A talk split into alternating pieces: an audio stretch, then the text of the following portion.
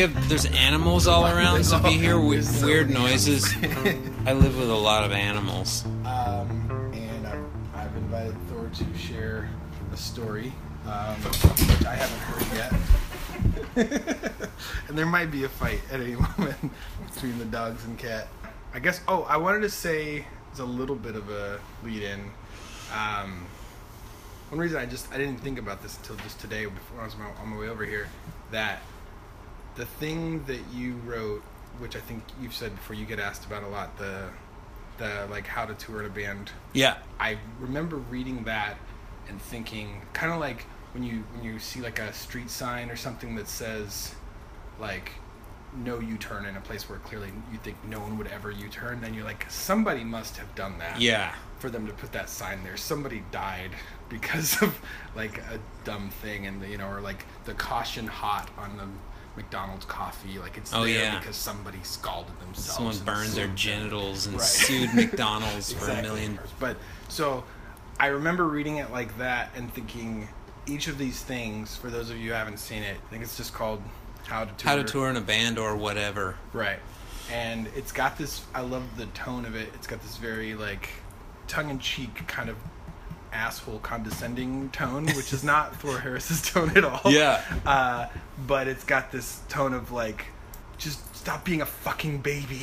like Yeah. do your job. and uh but I feel like when I remember going through it and each one was like this someone did this such that Thor was inspired to write this down. Like, please don't do this. So I don't know if any of I don't know if the story you have in mind falls into those categories, but that might be something that we return to. Yeah, that that list. Yeah, it, I love that it still bounces around, and I meet people in bands who pass it around. And yeah, it, it's true. I'm not that grouchy in person. I mean, but it's in there, you know. I'm. Yeah, but it was a chance to be a little bit grouchy Yeah, in was a- retrospect. yeah, just to say a like. chance to vent about. and did you write stuff. it right at the end of a tour? I wrote, I wrote it during a tour Okay. with help from some of the members of that band Shearwater. Okay. And then it kept bouncing around just as I was getting out of Shearwater and getting into Swans, it was just bouncing around the Yeah. internet. Yeah. And, um, Yeah, and some of them are very simple, like uh, you know, driver picks music. yeah. uh, you know, one person can be navigator, preferably some, who's ever in the, you know, who's Yeah. shotgun. It's pretty simple, and yet it, it makes a real difference. It's amazing this the things that we miss and yet still like become adults. Right. Like so many times I've been on tour with someone and just thought, man, how did you miss the chapter on bathing? right, right, Someone comes to mind, but I won't mention any names. And and and laundry, you know, but yeah, people just do, you know. They we all come from weird families that have their own like blind spots and sure. yeah, that that I've written a bunch more bossy lists like that since, but that's the that was the first one, Yeah. and it it may be the best. Okay. Um, I, I mean, I definitely loved it and immediately shared it with everyone I'd toured with, including people that. Some of it was a little bit passive aggressive, where I was like, "Hey, you should read this. Here's a Oh. funny thing that you might enjoy." Look what I found printed out in the van. right. Isn't this funny? Yeah, yeah. Well, so yeah, tell let's. I Yeah, my, you know it's funny when I was on tour with Swans. If I would violate one of the rules, Michael would go, "Your rule, Thor," and uh, and he would point point out that I was in breach of What the did you, rules. do you remember which one? I'm ones you? trying to think which one I. I don't know. I'd have well, to. I so I know one that you've broken, which I have also broken. Uh, don't fuck anyone in this band. yeah, It's well, a good rule. It's a good rule. Um, we've we've now I I, laughing in the I background. created a band with my wife, Right. And it's called Thor and Friends, and but it really works. I mean, Yeah. and and um, I don't think that we're too terrible to be around while we're on tour as a couple. We're not like super insular. I mean, I'm. I don't need to explain. Yes, I definitely broke one of the rules. there there's times to break rules. Yeah, they they they could all be broken from time to time. Right. But in yeah, in that case, I started the band with my lovely wife Peg. Um, yeah, it really does work. So Yeah. that band is really just me, Peg, and Goat, Right. and we are we we're a good team, the three of us. But then, of course, live there's always a lot of other members, and we do travel with other people some too. But But it's good in that situation. You guys are clearly a couple. You have a band together. If somebody joins in, they know the deal. yeah, Um, I have made the mistake of doing that with a couple that did not travel well together. Like you guys have been living together and traveling together for a while. yeah, I imagine it's very different, but I've definitely been in the situation of like going on somebody's first tour together. Like they'd both, each mem- each of these other people had toured separately in other Oh, bands, but it was the first tour of their band, and I was sort of the third wheel, and and I love both of those people immensely, but it was terrible. Yeah. Um, just dealing with coupley bickering and things, and they Yeah, just and- argue about things that nobody cares about. That like I they don't even care about. They just Yeah. It would just be a who's right. Like no, I had cucumber salad that day. Like it doesn't matter. Yeah. no one cares. And a couple of times I've been in situations where the couple hooked up while we were on tour. Yeah. And we and we all had to be like, "Hey, what's going on here? There's this new dynamic Right. where neither of these two people are accessible anymore. Right. They're just in their cone of silence together." and that's one of those things I definitely had been in that situation also and thought it was fine until I was on the other end of it. Yeah. Like it's fun when you're the person who's now gets to make out with somebody. Yeah, yeah. That's awesome. Because you're so lonely on tour, and finally, Yeah. the mixing of the best things. yeah, that's awesome. The Like, adventure of tour plus romance. What could be better? Right. Or more disastrous? right. Yeah, exactly. I mean, that's the thing. It's all great until it's not. And Yeah. then it's like, I don't want to play with him anymore. Like, or I don't want to Yeah. sit in the van The him. Like, couple- okay. Implodes. Right. Man, and it, it's amazing how much. How many times I've experienced this because in that band Shearwater, Kim and Jonathan were a couple. They split up and the band survived it. The band kept, kept. We made like four more records. Okay. And um, it was fine. Like, they both stayed in the band. Yeah. Okay. Yeah, that's impressive when it happens. Yeah. It was weird.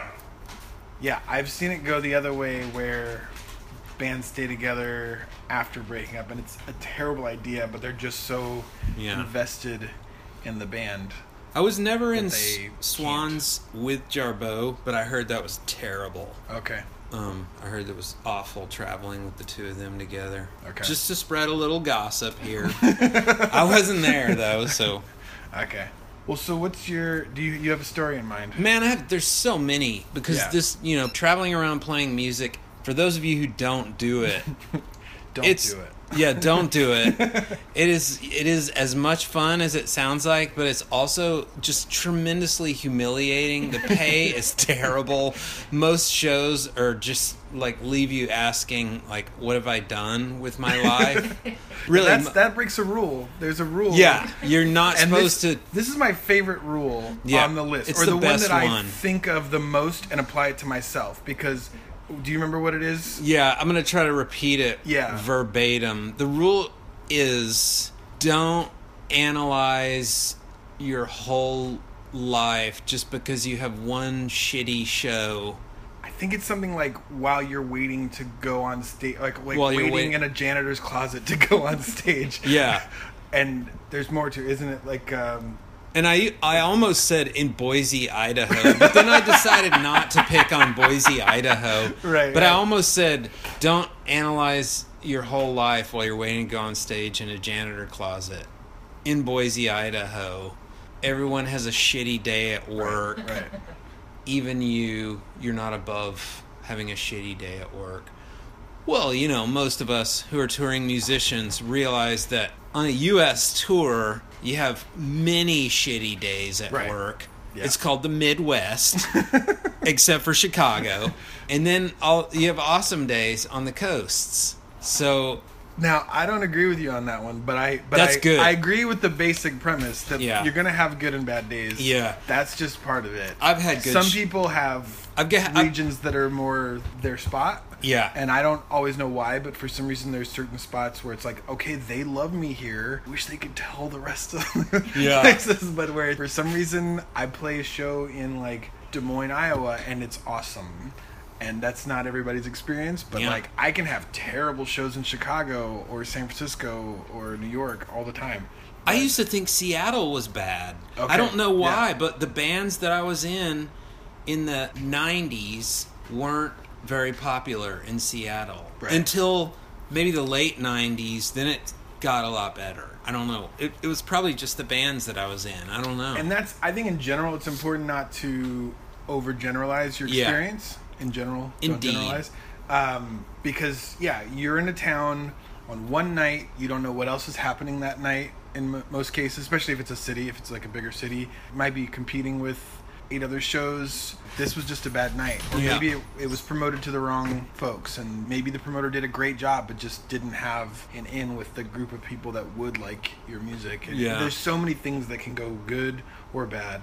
They're like it, there's so many things that if you leave a place going, oh man, Richmond, Virginia sucks. Yeah, Like, it's the, so the town doesn't suck. Like you had a shitty show. yeah. I still And you know, that's unfortunate. But even if you have several s- shitty shows, that's not necessarily emblematic of the entire city or the whole state or whatever. man, that, that's so true. And we do that a lot. I hear musicians do it all the time. They're like, Mm-hmm. "Oh man, I hate that town." And then you ask them, and half the time it's like, "Well, our car got broken into." Yeah. It's like, well, okay, so that's a shitty thing that happened to you. Yeah. But the city of Akron didn't break into your car. That's right. Like It- that it- happened to you. Some douchebag. It took me a while car. to That forgive sucks. the city of Toronto for a car Okay. break-in. Okay, exactly. exact now. I think it's such a great city, Right? Yeah. Toronto. No, I've had the same thing where you, you do something bad happens to you, and then at some point, hopefully, you realize, like, oh, okay, there's a jerk in that place Yeah. that did something to me. Who steals shit out of vans while the band is on stage? right. Ouch. Yeah, that's then that's shitty. Yeah. And there's shitty people in every place. Every place, And and, good super people good people in every, every place, place, even right. the Midwest. Even Just I'm just fun with the all Midwesterners. You know, I, I played up there a lot, and I'm from Texas, another pretty pathetic place. So, so well, this is a good example. I the first maybe four or five times I came through Austin, I just didn't have good contacts here. Yeah. And I would just play at shitty coffee shops for nobody. Yeah. And it was like in my head, Austin's supposed to be this cool place, and how come none of my shows are cool? It's like, well, if you just show up and play at coffee shop for whoever happens to be in the coffee shop, it's not going to be an awesome show.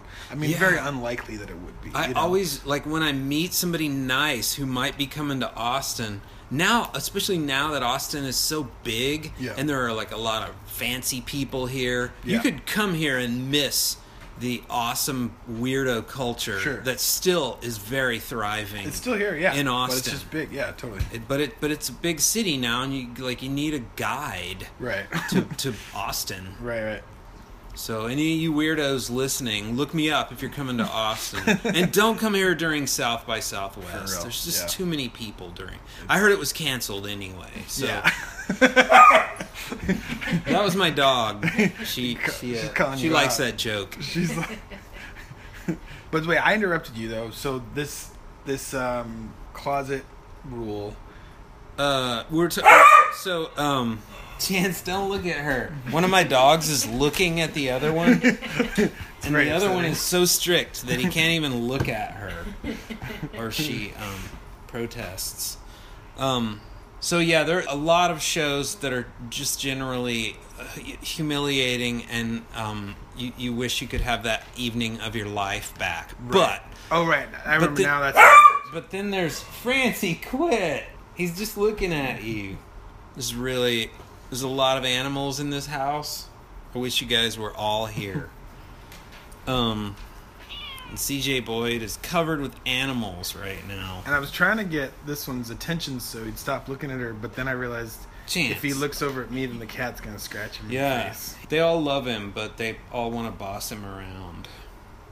Um, but there, I, there is this one that stands out as the most miserable gig of my life, and I think it was in the early '90s or late '80s in my band Stick People, and we had a lot of, you know, mostly humiliating, and then a few fantastic shows. Um, that was my first, um, like popular, sort of popular band. Okay. Then independent labels were just sort of rising up, and um, it was it really was before the indie label movement. So we were always too weird to be on a major label, but I don't know. It was a weird band. We we were sort of like a soul band, but we were also kind of like a weird angular kind of art rock, almost funk band. We had a like a six foot two black albino singer named Malford Milligan. He's still around and still uh, a tremendous singer in town. But mostly he does the kind of stuff that you would imagine a guy with that kind of soul singer voice would do.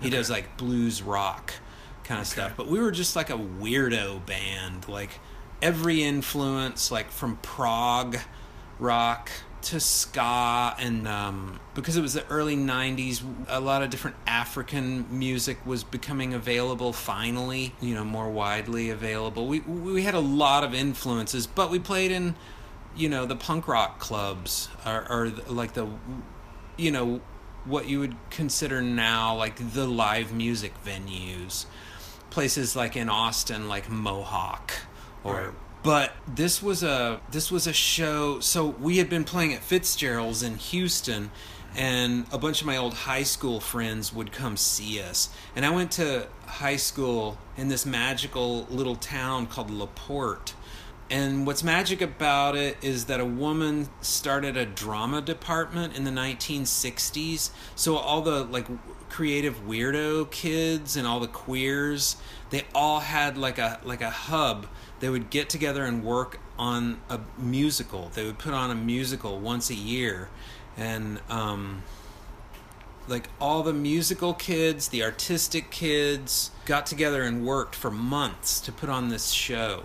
So it's sort of like it made it a, a, a, place where you know people just built strong bonds because they were wor- it was like touring in that you you were with a bunch of kids working on a thing bigger than you that was going to be you know presented after months of work.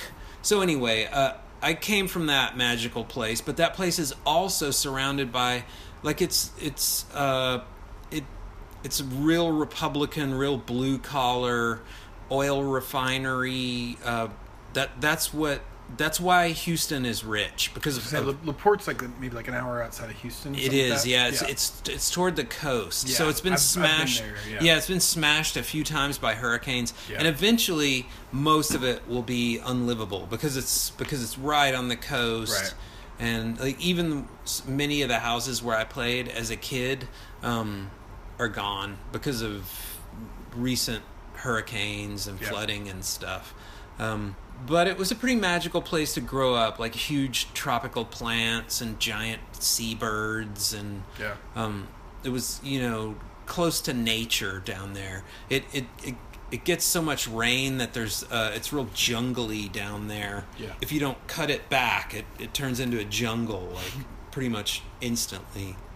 So I grew up playing in the woods and stuff, but so there was this like you know politically down there it is there are a lot of republicans a lot of trump support down there but then there's like a a lot of just sort of weirdos too and a lot of creative people um, because of that drama department who you know who felt a sense of belonging down there. I mean um, so anyway uh, high school friends had started coming to our shows as we were getting sort of popular in the early 90s i guess. We'll just say it was 1990 i think it was 89 or 90 when this terrible show happened. So um, one of my ex-girlfriends gina claris was gonna marry this dude that she had been dating for several years and she said you, will stick people come and play my wedding for $250 and i was like whoa that's a mountain of money. Of course we will.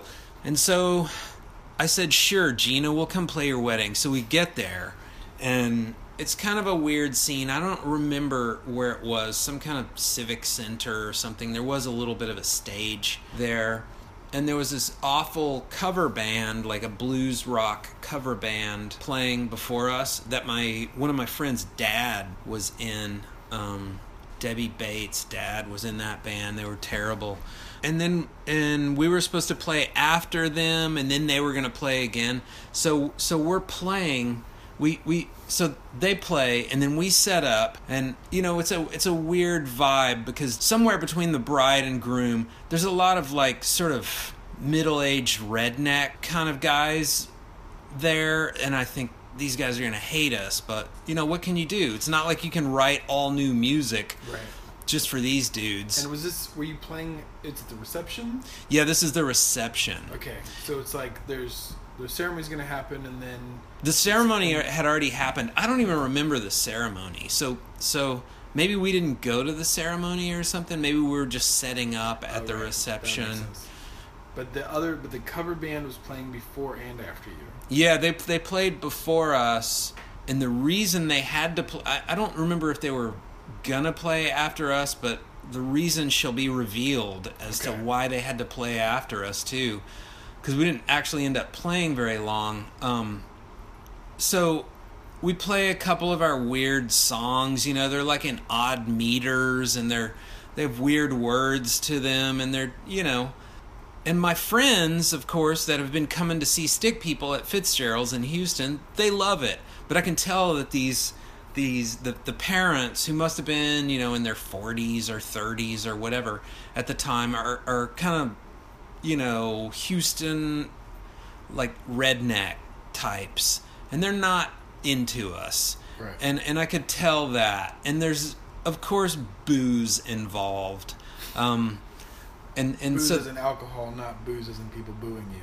Right. Okay. There's alcohol. These these these rednecks are are their uh, inhibitions are going down with Right. more and more beers, and and um, but but then a lot of my high school friends are there, and they're like a very friendly audience. I don't remember the you know how many people were at this wedding, but it seems like let's just say there were 20 people there that liked us, and then there were 20 older people that were really starting to hate us the Right. longer we played. And some of our music was, you know, intentionally maybe somewhat annoying, but I don't, you know, I don't I don't know. You know, it just depends on the perspective. You know, I like a lot of intentionally annoying music, but but but I could see how how it could be perceived that way. You know, just trying to understand their drunk redneck perspective, which is a bit of a stretch for me. But there's a sort of tension building in the room. And so I'm back behind the drums. And at the time, I was just like coursing with testosterone. I was in my early 20s and just kind of almost looking for a fight or looking, you know, but in a real sort of like if someone does some you know i wanted to be a superhero when i was younger you know? I, I i was real justice minded but i was not a, at all a bully. I was like the bully that wants to kill bullies Right. in a way. Like you The know how Dexter- dexter I was is like he's like the serial killer that wants to kill i was like a, a tough guy because i was you know not very tall but really muscly but i really always just wanted to defend underdogs you Yeah. know um, but anyway But I mean, coming out, were you coming out of like the punk rock kind of scene? As far as I mean, I know lots of punk kids that are like that are like yeah maybe really want to fight, but also have a certain ethic of like, well, they're not going to start a fight, but they're kind of stoked Yes. they get to fight, and so they're looking for I was kind of like that, Okay. yeah. But I, yeah, I like I, I I wanted to make the skinheads uncomfortable, Right. and I, it was I was like that, yeah, you know. yeah, I would I would like throw the skinheads out of the mosh pit and Right. you know drag them out if there weren't no bouncers at the clubs Right. and they were hurting people. Um, but so this guy walks up on stage and takes the microphone from Malford, and Malford is probably the only black dude in the room. I think he was. You know, and these rednecks don't really know what to make of Malford or our band. right, And one of them walks up and he doesn't aggressively, he just like I don't remember. If, I don't. I didn't see, like, if he aggressively took it from Malford or if Malf just handed it to him because the guy put his hand out or what. But the guy said into the mic this. This part I remember. He said, "Play something we can understand or get the hell out of town." and I was like, "Whoa, damn! what am I supposed to do?" Okay, You know, because yeah. I never I was I was protective of Malford. Um, I never wanted anyone like if there were skinheads around. I always wanted to protect Malford. Um, I didn't want him to be like it just. I feel that way now in the in, in the Trump administration. I don't want all of the people that he's victimizing. I I, I I'm like, you know, I sort of want to like say, look, not all white people are that shitty, you know, and that's you know that goes without saying. I realize that I don't have to apologize on behalf of all white people because of shit that But here, you, at, at least in your 20 year old self, it wasn't just apologizing for, but like protecting. yeah, I really Like, here was this redneck telling us that he hated our band in a really aggressive sort of way. Right. So, um,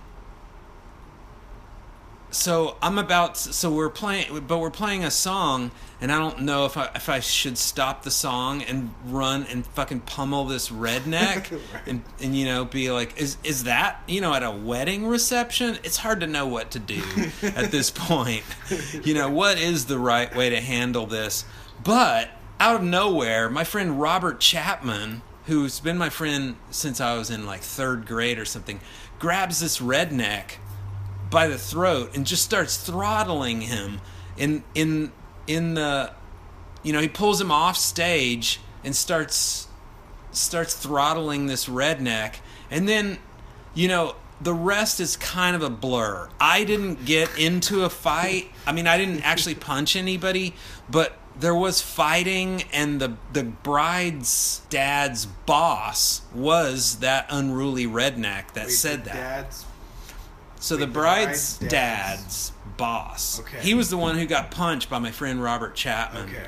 And thank you, Robert Chapman, if you're listening, because I do appreciate. I still appreciate it to this day. okay. Um, but at that point, does it become a brawl? it Is became a brawl. Like all the- of your friends and the rednecks then just clash? Yeah. Okay. Uh, to some degree.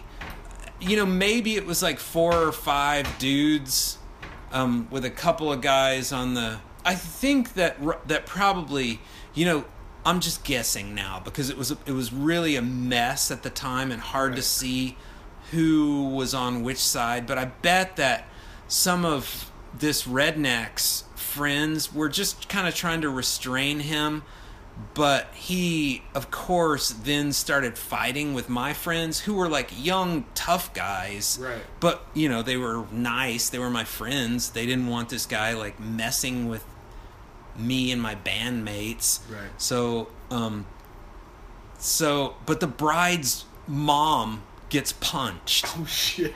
I kid you not. I mean, and that is just so Hollywood. Like there was punches thrown, and one of them mistakenly lands on the bride's So you- mom. They- Definitely mistakenly. Yeah. Nobody intentionally punched the bride's mom. No, I don't think so. Not I on don't. your side or the rednecks. No, I don't Nobody think has so. an interest in that. No, could- I don't. I mean, I would assume. I don't think anybody meant for that to happen because I think she would have been somewhat like in the middle because it was her daughter getting married. So maybe she was trying to stop things. yeah, And she I think she was her- trying to help break it up. Right. and um, we did get the 250 bucks Okay. but but we did stop playing after i don't know it must have been like four songs Okay. um, we didn't we didn't get to play very much and you know when you're young you really want to play like Yeah. that's you know i still do but but when you're young you're just dying to play in front of people now that's And- a shift that I've at least. I mean, you said when you're young, but I, if I'm playing a terrible show, I'm usually like, you want it to end I want it to end as soon as, as soon as possible without it being my fault. yeah Like really terrible shows that I've played, I'm like, how long can I be out here where I still will get paid if I'm gonna get paid, and like, I don't want to end it to where that means To where it's like breach I'm of contract. Jerk. Yeah, or Yeah. or also where like for the if there are people there who are actually enjoying themselves, it's not like Yeah. He like shorted us. Oh, the yeah. Show. I'm like, what's the then I'm like, what's the minimum that's reasonable here? Well, for those of you who don't know this, CJ Boyd, I think, has been on tour since I've known him yeah, constantly, which is like five or six years. yeah. I've been on the road for about ten years.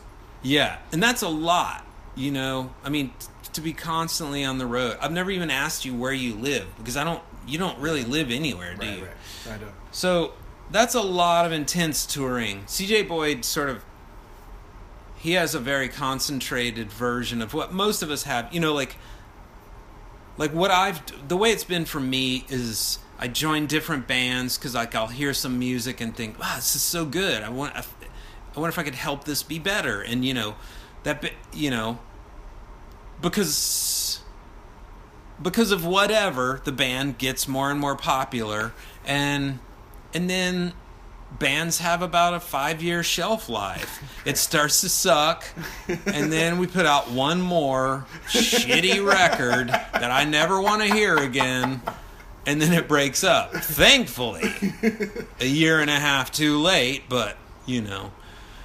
So so I do have some downtime, you know, where I'm just a carpenter and a plumber, or you know, lately I'm a painter. I've, I've gotten back into painting, as in painting pictures, not painting houses. But Gotcha. but CJ Boyd has been on tour constantly for ten years. So yeah, it, it, it took a while to where I was like, please God, let this show end. Right. Where I was watching my watch, Yeah. like you're talking about. I mean that that's only in bad shows. That's not in Yeah. general. no, You know, of course, when it's going great, I'm like, you want it to last forever. yeah. I'm still sort of very mindful now in a way that I wasn't in my say 20s, of like, there's a good amount of time to play, and more is not always better, and you know, Yeah. leave them wanting more. Don't just I don't- don't don't let it get to the point where people are like, uh, he could probably have stopped ten minutes ago. I mean, that's not. I know that is such a tricky thing because I played in the band that completely ignores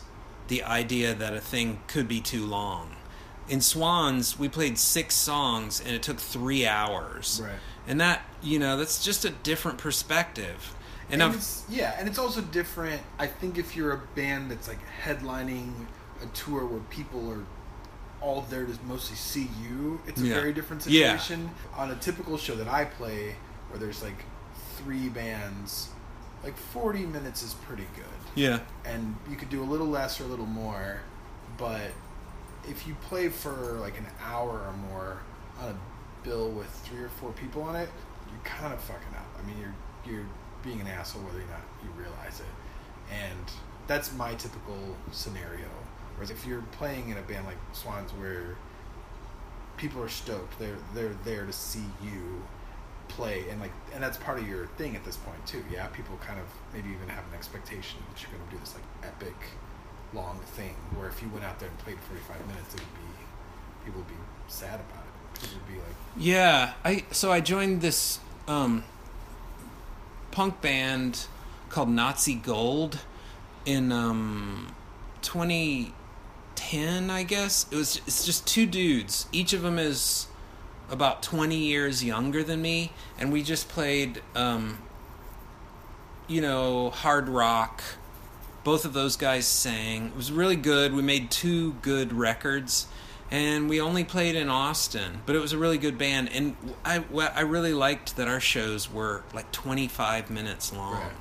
and that, you know, in with at least I don't know if it's true all over the country, but at least in sort of Austin punk rock, like Beerland yeah, world, that's kind of common to have 25 minute shows, which I, I kind of like. okay, At least for that, you know, for what we were doing. Thor and Friends, my minimalist group that it, that I play in now, I think that we're more effective playing kind of longer shows because it's supposed to be about a hypnotic kind of right, retuning your brain kind of ex- experience. yeah, and that that's what I mean. There, it really depends on what the music is, but it's part of the project of like maturing as a musician is knowing what's a good amount of time for this. Yeah. And more is definitely not always better. It depends on Yeah. Um, but so so this this fight breaks out, you guys still got paid.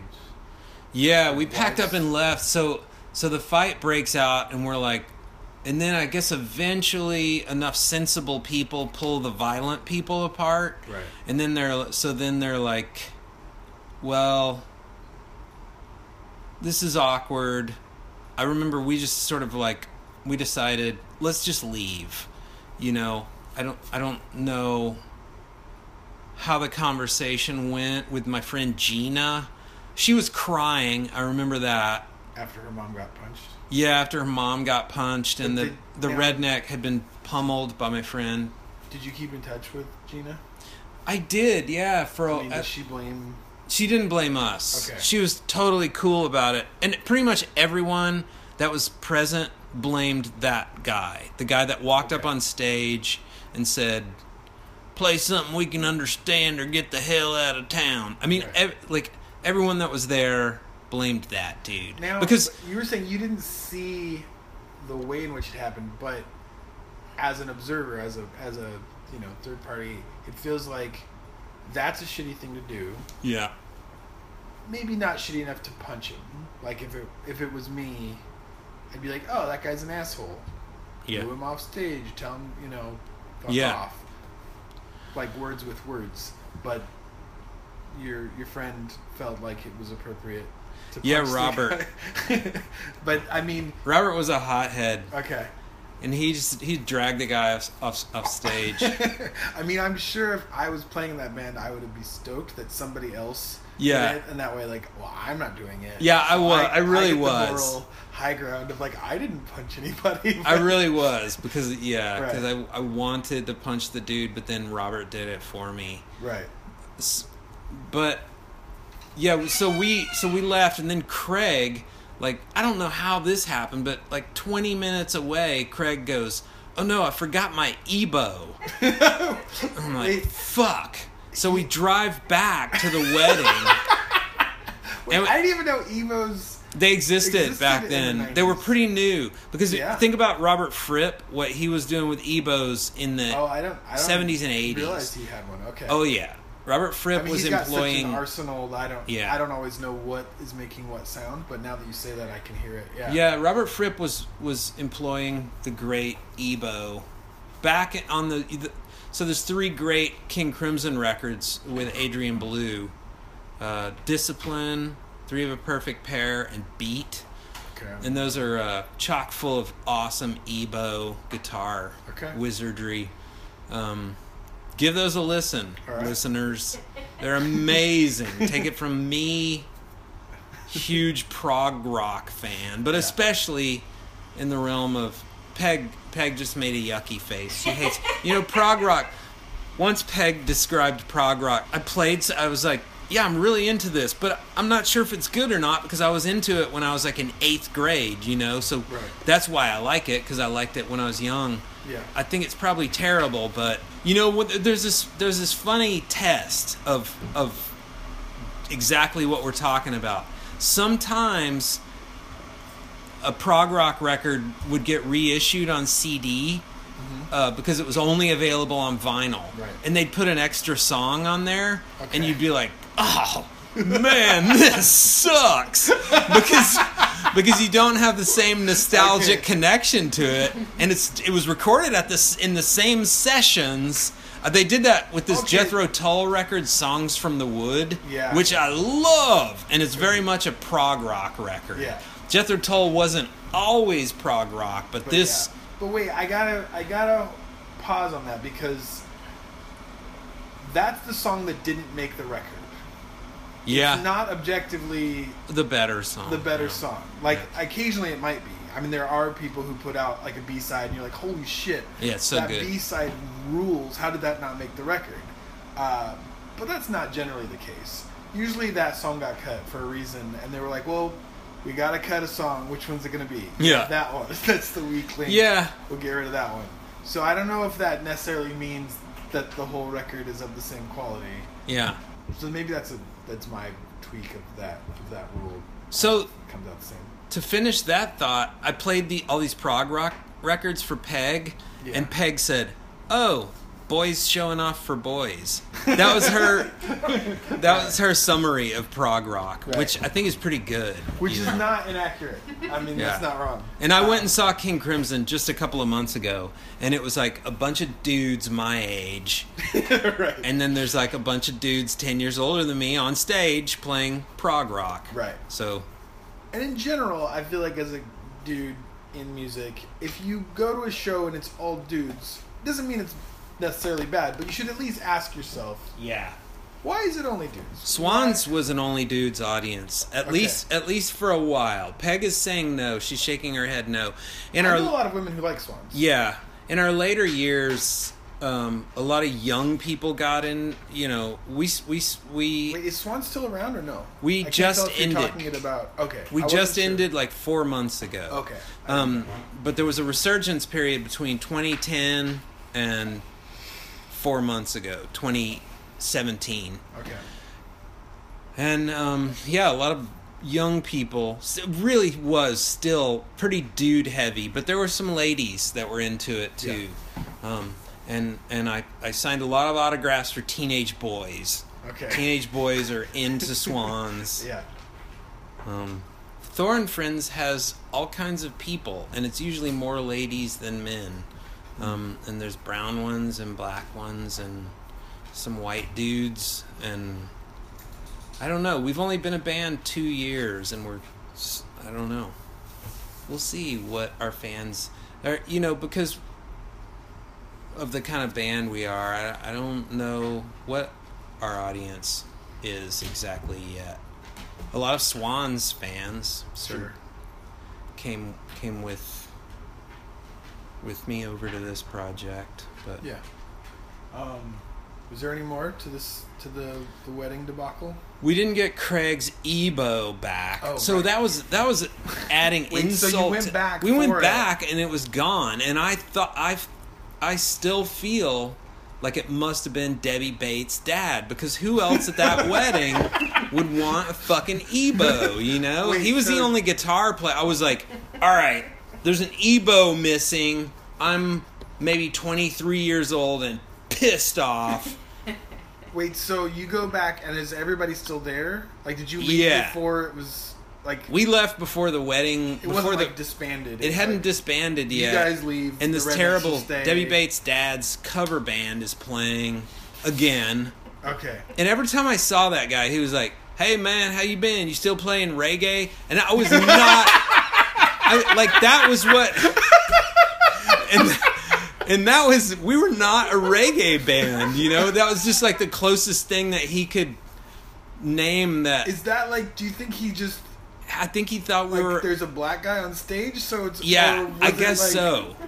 Or maybe like I did a a beat with I don't know, Maybe you there know. was one beat that he kind of he thought it was sort of a reggae beat or something. Right. Maybe maybe Craig was playing the guitar chords on the upbeats. Right. So Debbie Bates' dad thought, "Oh man, this is reggae. They're not gonna like this shit." right. I don't know. So you went back and they were playing, but not. And with I was EBow. like- the guy wasn't like rocking EBow. no, he didn't have the. EBow on him. At, Okay, but you. but I was like, stashed it. I don't remember what I said to him, but it was something kind of shitty, like, "We left an EBow. Where is it?" And you know, it was like, I was sort Now, of. I'm gonna guess. I was sort of accusing Debbie Bates' dad of stealing the said EBow. Okay, because my my first thought is now I play with an EBow Yeah. on the bass, and regularly, like at least twice a week, someone is like, "Hey, what is what is that thing with the blue light on it?" Yeah. So I'm gonna go ahead and guess that in if this was like 1990, Debbie Bates' dad probably didn't know what an EBow was. Maybe. I don't. Yeah, I don't know. I don't know Maybe if he's maybe he's said. innocent. But I'm just saying, I'm not saying he didn't take it, but I'm just saying my bet would be that anybody who wasn't in a weirdo band listening to King Crimson Yeah. probably didn't know what an EBow was. Yeah, in 19- that's I didn't true. know what it was until like 2005 or six or something like that. Like, I mean, Yeah. well, so I just want to make sure I get this though. You went back, accused dude of stealing an EBow, Of stealing Craig's which EBow. He probably was like, I have no idea what you're talking about. Probably, yeah. I don't like, know. Mean I mean, a guitar pick? Yeah. By that time, I think we just sort of looked crazy. right. We were, Maybe in fact, were a crazy. crazy. Yeah. I mean, I think anyone in their 20s is somewhat crazy. Sure. I try to help people in their 20s. I just, you know, I don't say, you're crazy. Let me tell you what you can do to survive this decade. But that is what I'm thinking. That's right. but so then, uh, did anything else happen? You just you came back and you accused him, and then they said fuck No. off, or They said, no, we haven't seen it. And so we left. okay. But you stayed friends with Gina. Stayed friends with everybody. I even saw Debbie Bates' dad years later. and we were friendly, you know. I mean, he asked you I'm not- band. Yeah. I'm still not a fan of that dude, Right. but I love Debbie Bates. Yeah.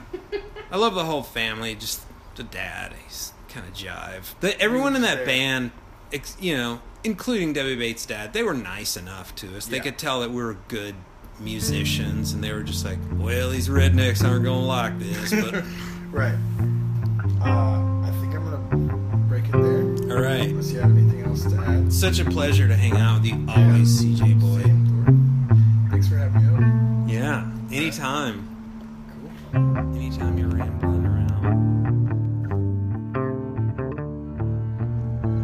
Episode of Worst Show Ever was made possible by the pledges of Dewana Fryman, Meg Roberts, and Christina Amador Perez. If you'd like to support this endeavor, please go to patreon.com slash worst show ever.